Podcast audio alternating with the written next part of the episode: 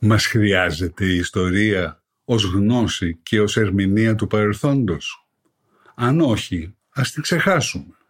Αν όμως την επικαλούμαστε κάθε τόσο, αν πανηγυρίζουμε για κάθε λογής ιστορικές επαιτίους, αν αγανακτούμε και ξεσηκωνόμαστε για ζητήματα ιστορικού χαρακτήρα, τότε πρέπει τουλάχιστον να γνωρίζουμε ιστορία. Διαφορετικά, η ψευδής ιστορία είναι κάποτε εξίσου επικίνδυνη με τις ψευδείς ειδήσεις, τα λεγόμενα fake news. Γι' αυτό και χρειάζεται επιγόντως να διορθωθούν μερικά λανθασμένα ιστορικά στερεότυπα που επικρατούν στη χώρα μας. Είμαι ο καθηγητής Γιώργος Μαυρογορδάτος και ακούτε το podcast «Διορθωτικά μαθήματα ιστορίας».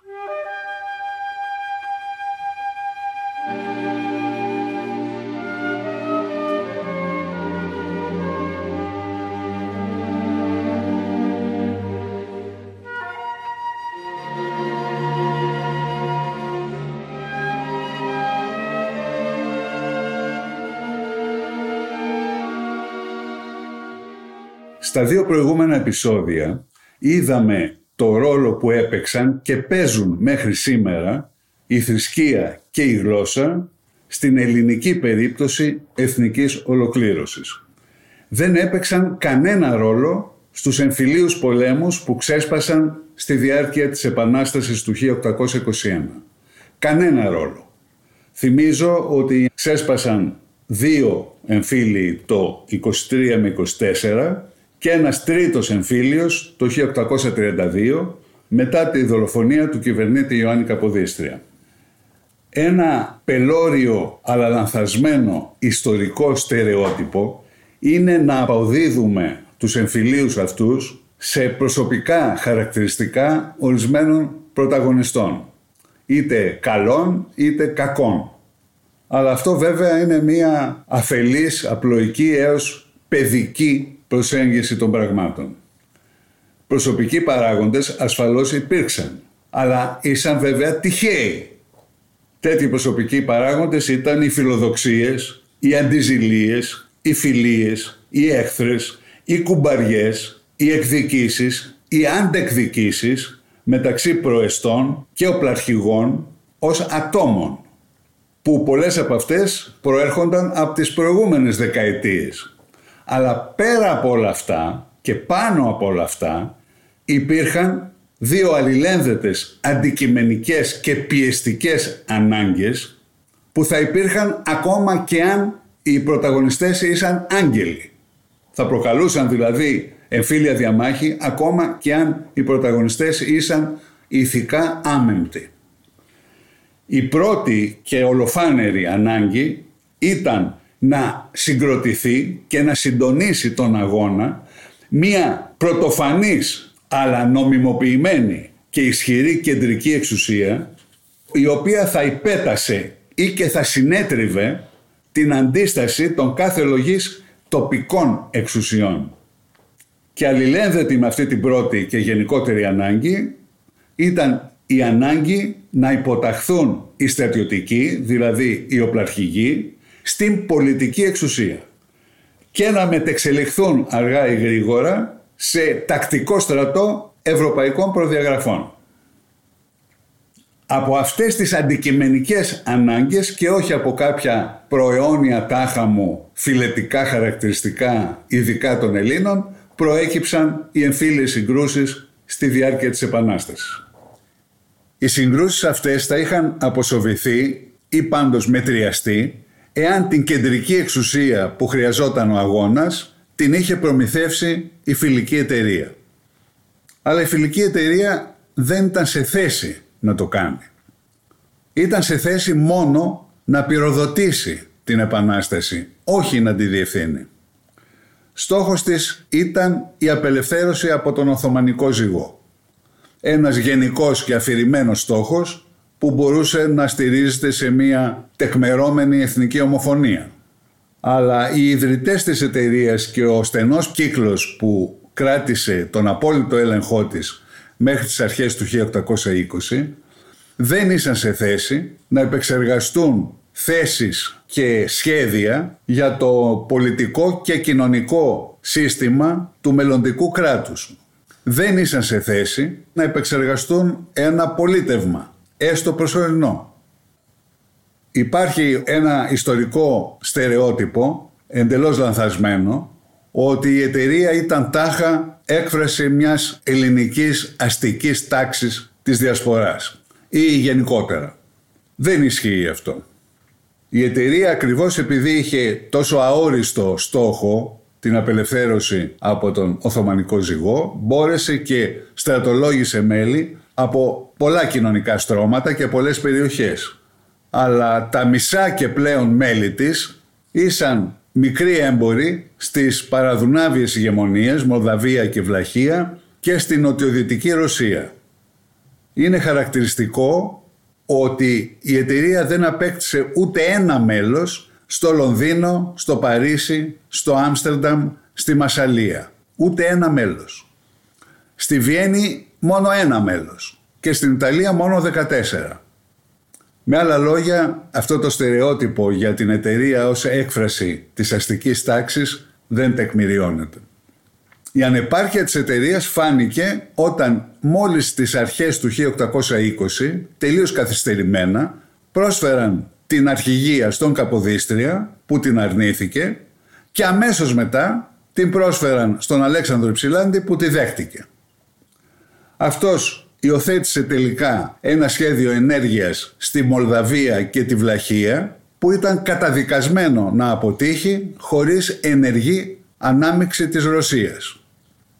Μερικούς μήνες αργότερα, τον Ιούνιο, ο αδελφός του Αλεξάνδρου, Δημήτριος Υψηλάντης, εμφανίστηκε στην Πελοπόννησο, τυπικά ως εκπρόσωπος της εταιρείας, ουσιαστικά ως εκπρόσωπος μόνο του αδελφού του, δηλαδή σε οικογενειακή βάση, με την αξίωση να αναγνωριστεί ως μονοπρόσωπη, κεντρική και απόλυτη εξουσία.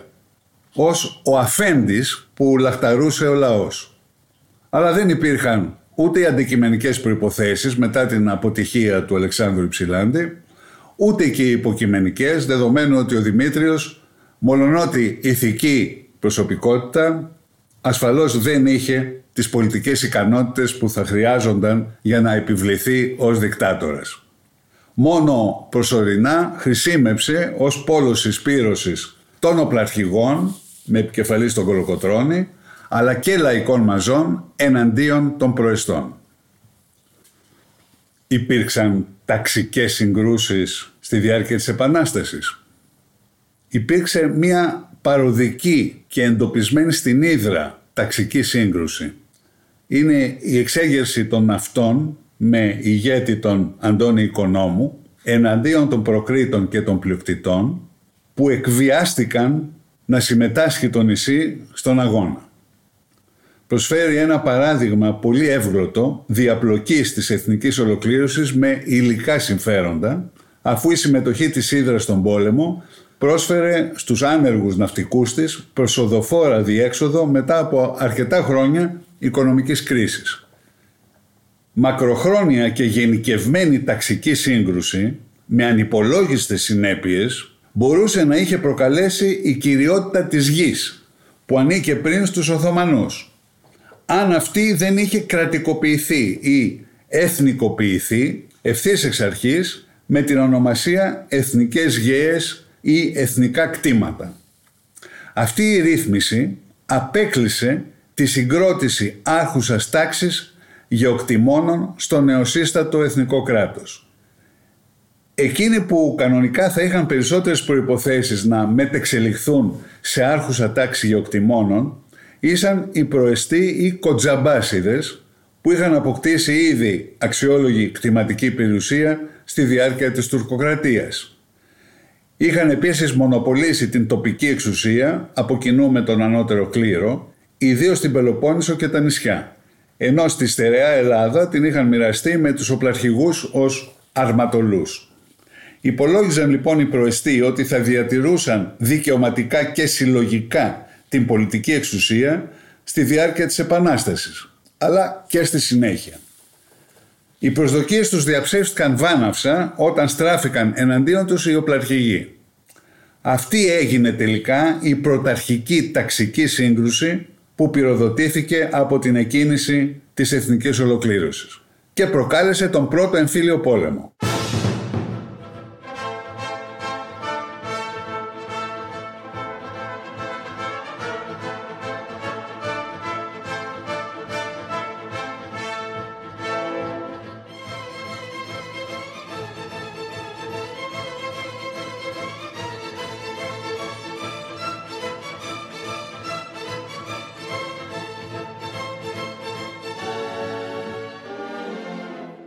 Η αντιπαράθεση μεταξύ των πολιτικών και των στρατιωτικών όπως ονομάστηκε, δηλαδή μεταξύ των προεστών και των οπλαρχηγών, ήταν φυσικό να εκδηλωθεί περισσότερο εκρηκτικά και βία στην Πελοπόννησο. Γιατί εκεί οι οπλαρχηγοί ήσαν πριν είτε στη δούλεψη των προεστών, ως κάποι, έτσι ονομάζονταν, είτε στην παρανομία, ως κλέφτες. Αντίθετα, στη στερεά οι οπλαρχηγοί ήσαν και αρματολοί που παραδοσιακά επισκίαζαν τους προεστούς. Γενικά ο πόλεμος πρόσφερε στους ενόπλους όχι μόνο την ευκαιρία να εκτονώσουν συσσωρευμένο ταξικό μίσος και να τακτοποιήσουν λογαριασμούς με πρώην αφεντικά οι διώκτες τους, πρόσφερε επίσης πολλαπλές ευκαιρίες ραγδαίου πλουτισμού τους. Ο οπλαρχηγός λειτουργούσε στην πράξη ως επιχειρηματίας που συγκροτούσε πρώτα τη δική του στρατιωτική δύναμη και ύστερα την εκμίστονε. Η εκάστοτε κυβέρνηση νίκιαζε στην ουσία τους ιδιωτικούς στρατούς των κορυφαίων οπλαρχηγών που τους έμεναν πιστοί και υπάκουοι όσο ήταν σε θέση να τους πληρώνει. Ανάλογα ίσιαν και για το στόλο. Από αρπαγές, λαφυραγωγία, εκβιαστικές εισφορές μπορούσε τελικά ένας οπλαρχηγός να σχηματίσει αξιόλογη περιουσία όπως ο Θεόδωρος Κολοκοτρώνης μετά την άλωση της Τριπολιτσάς. Γενικά ο πόλεμος πρόσφερε σε πολλούς άσημους αλλά φιλόδοξους ανθρώπους μια μοναδική ευκαιρία κοινωνικής ανόδου, όπως δείχνει η αμβληματική περίπτωση του Ιωάννη Μακρυγιάννη. Η μισθοφορική υπόσταση και νοοτροπία των ενόπλων σωμάτων τα καθιστούσε όργανα κατεξοχήν κατάλληλα για εμφύλιο πόλεμο. Όποτε μία πλευρά ήταν σε θέση να πληρώσει για τις υπηρεσίες τους. Έτσι τον πρώτο εμφύλιο διαδέχθηκε ο δεύτερος. Οι προεστοί της Πελοποννήσου έγιναν ξανά στόχος οπλαρχηγών, αλλά αυτή τη φορά των Ρουμελιωτών. Τους κατήφθηνε ο αδίστακτος υπηρώτης Ιωάννης Κολέτης για λογαριασμό της κυβέρνησης του Ιδραίου Γεωργίου Κουντουριώτη που ήταν σε θέση να τους πληρώσει πλουσιοπάροχα χάρη στο ξένο δάνειο. Εκτός όμως από τις λύρες του δανείου, ο Κολέτης τους υποσχόταν και τα πλούσια λάφυρα του Μορέως. Νησιώτες και ρουμελιώτες ουσιαστικά συμμάχησαν για να καθυποτάξουν και να απογυμνώσουν τους Μωραΐτες ήταν αναμενόμενος το 1821 ένας τοπικισμός έντονος σε σημείο που να επισκιάζει τον εμβριώδη εθνικισμό. Στη διάρκεια της Οθωμανικής κυριαρχίας οι επαναστατημένες περιοχές δεν αποτελούσαν μια ενιαία διοικητική ενότητα ούτε έμοιαζαν στην οικονομική και κοινωνική τους δομή. Η Πελοπόννησος ήταν εκείνη που υπερήχε από κάθε άποψη ήδη από την Οθωμανική περίοδο είχε αξιόλογη περιφερειακή αυτονομία και σημαντικούς αντιπροσωπευτικούς θεσμούς. Με αυτή την προϊστορία η μετάβαση στην επαναστατική Πελοποννησιακή Γερουσία τον Μάιο του 1821 έγινε σχεδόν αυτόματα. Η Πελοπόννησος έμοιαζε προορισμένη να ηγηθεί της Επανάστασης και να κυριαρχήσει στο νεοσύστατο εθνικό κράτος όπως και έγινε τελικά. Κατά συνέπεια η Πελοπόννησος έγινε στόχος για όλους τους άλλους που συσπηρώθηκαν εναντίον της. Όπως έγραφε ο πλαρχηγός Ιωάννης Γκούρας το 1824 για να δικαιολογήσει την εισβολή των Ρουμελιωτών του στο Μοριά, εισαγωγικά τα νησιά και οι Ρούμελοι δεν θέλουν να γεννούν δούλοι τεσσάρων οικογενειών της Πελοποννήσου. Έτσι δικαιολόγησε την εισβολή των Ρουμελιωτών που διέπραξαν ασύλληπτες αγριότητες, λαιλασίες και καταστροφές σαν να βρίσκονταν σε εχθρική χώρα. Κορυφαίοι Μωραΐτες προεστοί είχαν αντιληφθεί την απειλή.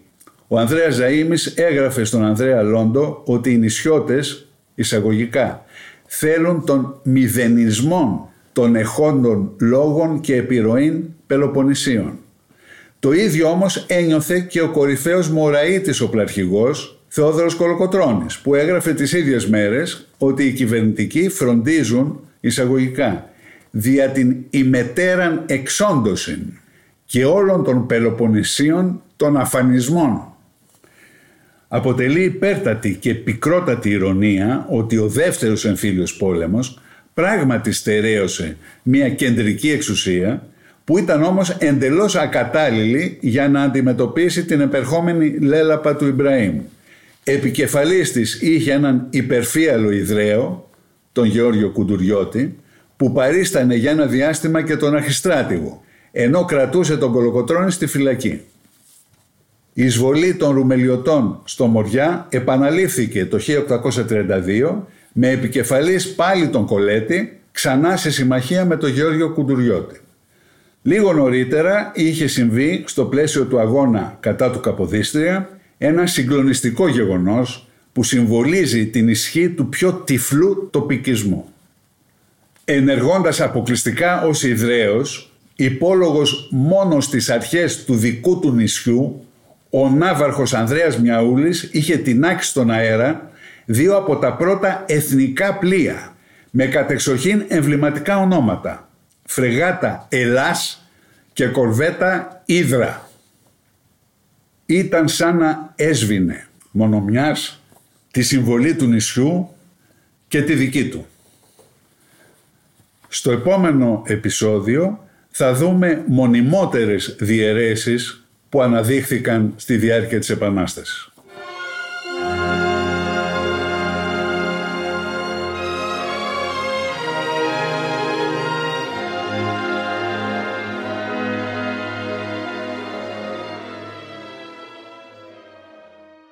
Περισσότερες λεπτομέρειες και βιβλιογραφικές αναφορές μπορείτε να βρείτε στο νέο μου βιβλίο που μόλις κυκλοφόρησε από τις εκδόσεις Πατάκη και τιτλοφορείται «Εθνική ολοκλήρωση και διχόνοια η ελληνική περίπτωση».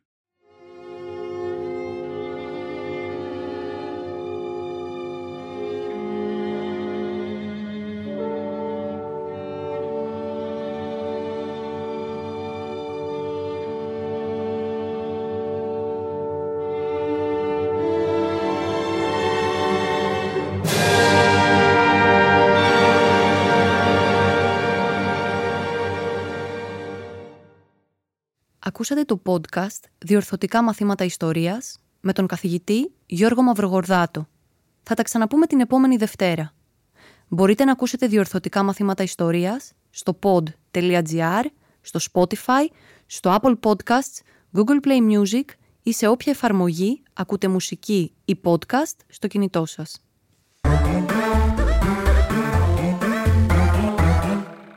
Pod.gr. Το καλό να ακούγεται.